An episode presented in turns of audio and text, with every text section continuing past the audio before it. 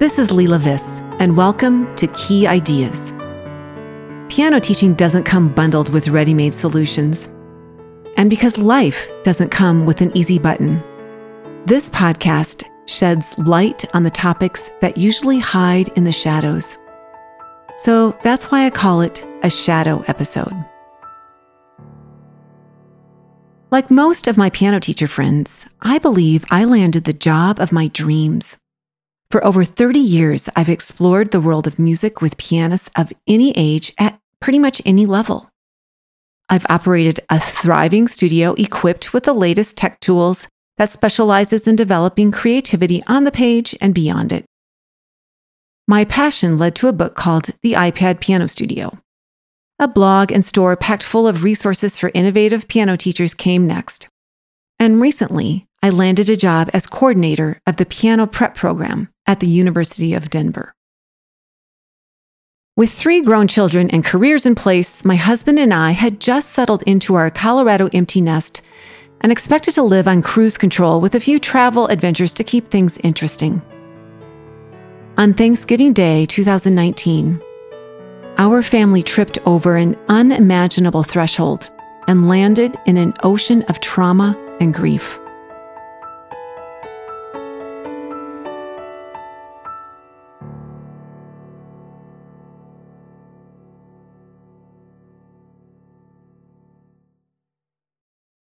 Our middle son, Carter, was struck by a boat while snorkeling off the coast of Florida. All his limbs were severely injured, and he lost his right arm. Now we grapple with a new reality that was recently topped off by a pandemic of epic proportions. Since the accident, I've been attempting to reconcile my passion for teaching and my disappointment with what I expected from life. I realize that as humans, we are destined to fall in line toward a path of disappointment and sorrow. It's not a matter of if, but when. But I never imagined this path for our family. And yet, many in this beloved profession are along for a similar ride and deal with unexpected life struggles, yet cling to a passion that won't let them go. I've learned that I am not alone. So, Key Ideas is not only a podcast for curious piano enthusiasts who enjoy playing the piano and find pleasure in pedagogy. Key Ideas is for teachers and musicians who adore their work and also may intimately know the deep pain of loss. See that self care is essential to self preservation.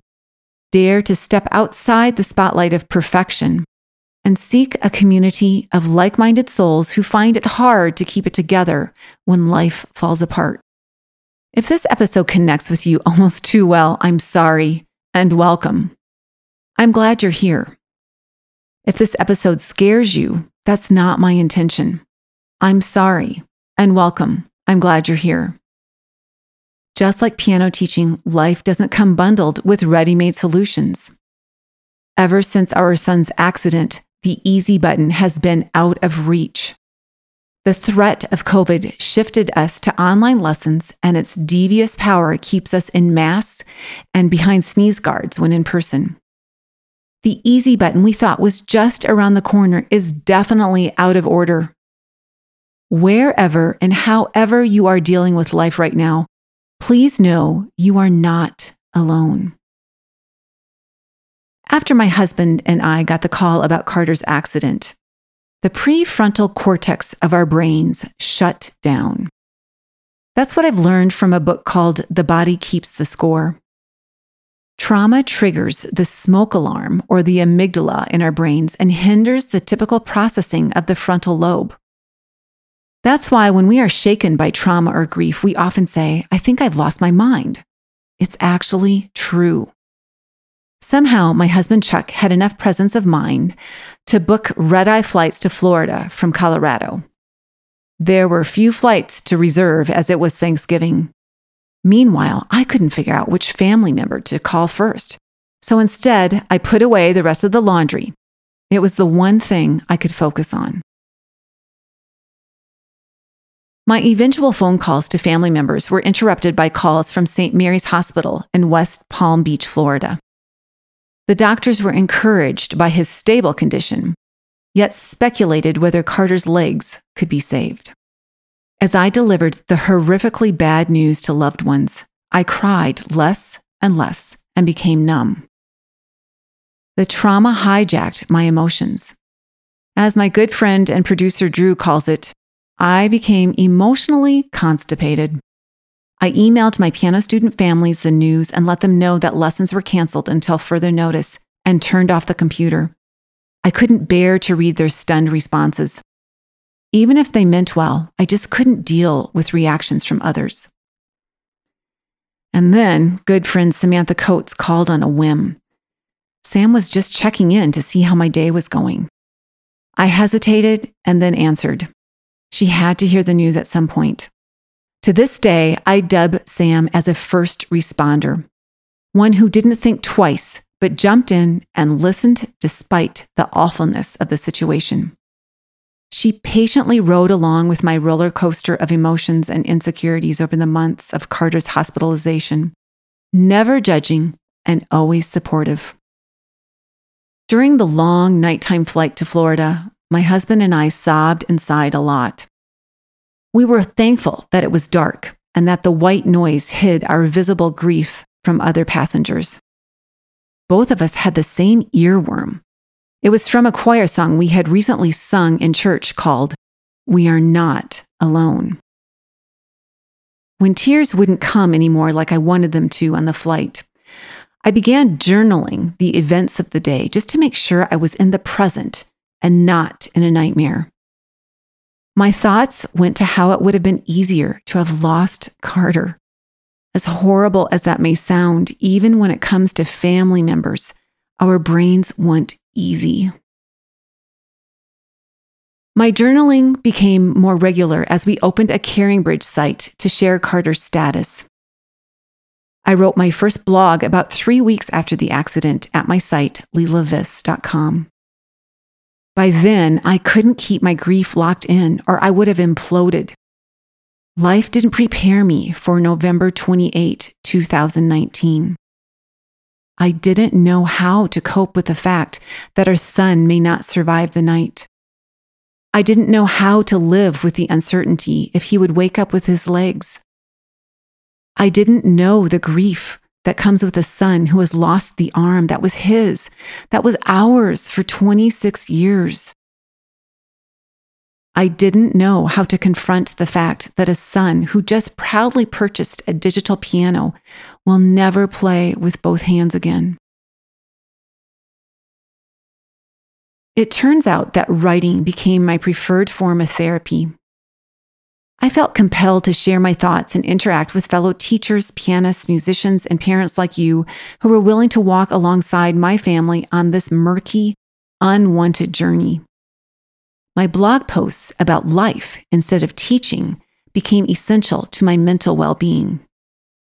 I needed to be reassured that I was not alone. Many reassured me that I was not. Soon after the accident, a funk set in. I began doubting my relevance as a teacher and blogger, wondering what I have to offer, and even thinking that I may need to make a change in careers. Maybe a barista at Starbucks? It seemed to me that I was feeling sorry for myself because this accident had put a hold on my studio, my position at the University of Denver, and my church gig. It was Carter who was suffering, and yet it was so easy for me to become self absorbed. Since then, I've come to learn that trauma racks your brain with self doubt. Our youngest son, Levi, said, Mom, you're a pretty good piano teacher, so I think you should keep teaching. His sweet advice helped me climb back out of the rabbit hole of doubt. Yes, I put my studio on hold and eventually returned to teaching. My church patiently waited for my return. However, it was clear to me that I had to give up my position at the University of Denver.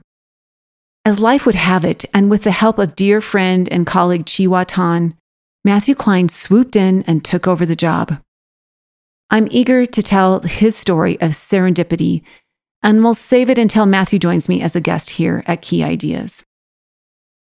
As I look back over my therapeutic blog posts, I mentioned how important it was for me to connect with you, my friends. I anticipated seeing you at the MTNA conference and then at the 88 Creative Keys workshop in the summer, and then COVID shut down those hopes. From the virtual hugs, emails, and comments shared over the past months, I've learned that sharing my vulnerability with you, even if it's not in person, brings me into good company. Apparently, and it's no surprise, others, like you, have been dealt major life blows. Most tend to keep it close, and I can't blame them. Facebook and Instagram beg for the highlight reels, not for a reality show. My reality show premiered on Thanksgiving Day and stars someone I've called the grief monster that almost strangled me until I let it in. The official definition of grief is the response to loss. That's far too passive, in my opinion. Instead, I define grief as a monster. And here's some of the ways I describe the beast it comes out of nowhere, it hits you behind the knees and knocks you to the ground. Grief dissolves tissues into tiny, soggy pieces that stick to your face. Grief sucks all the air from your lungs so hard that it makes you involuntarily sigh in anguish. Grief drains tears bucket by bucket until the well dries. Grief consumes all waking hours and sneaks into every event on your calendar.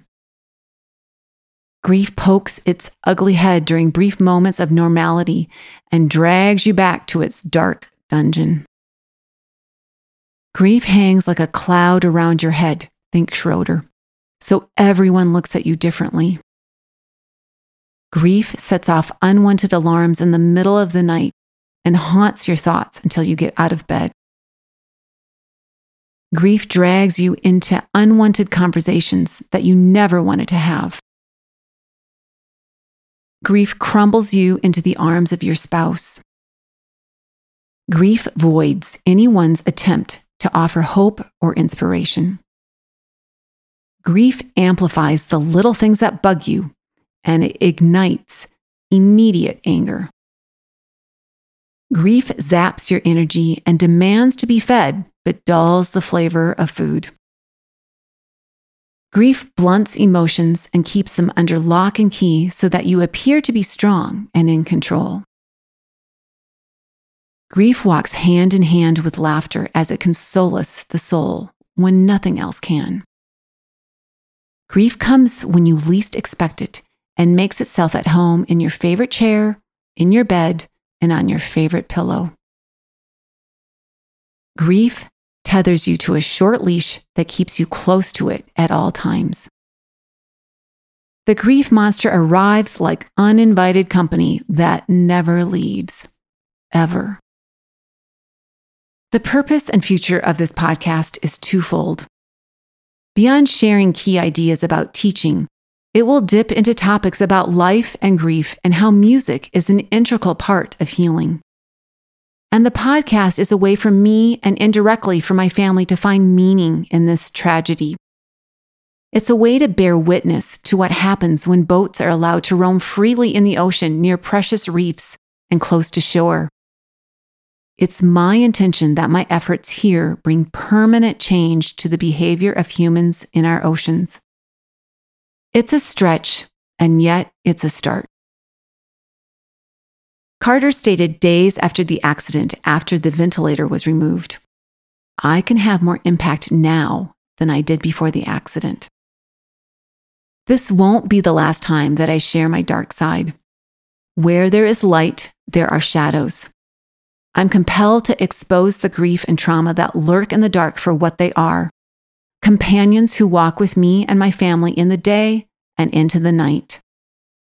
They have taken up permanent residence it's my intention that these new residents cast a deeper hue on my world and shape my thinking, and yet never control it. I want the same for you.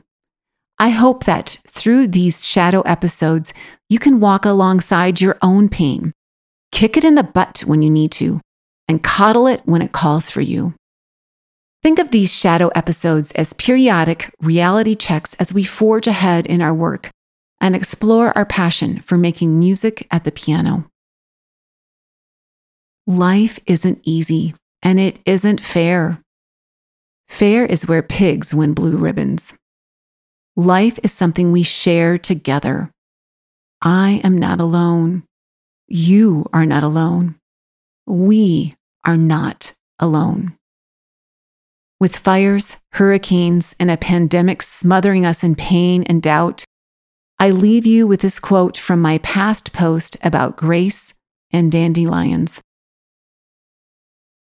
When we are at the end of our capacity to be a gorgeous flower bursting with color, when we shrink and collapse and then expand into a transparent version of ourselves, that's when we become real.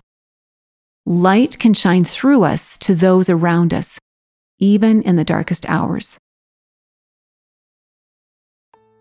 For an update on Carter's status, links to blogs, the book I mentioned, and a powerful video of the song We Are Not Alone by Pepper Choplin. Head to the show notes at leilaviss.com slash key ideas. As always, see you in the trenches.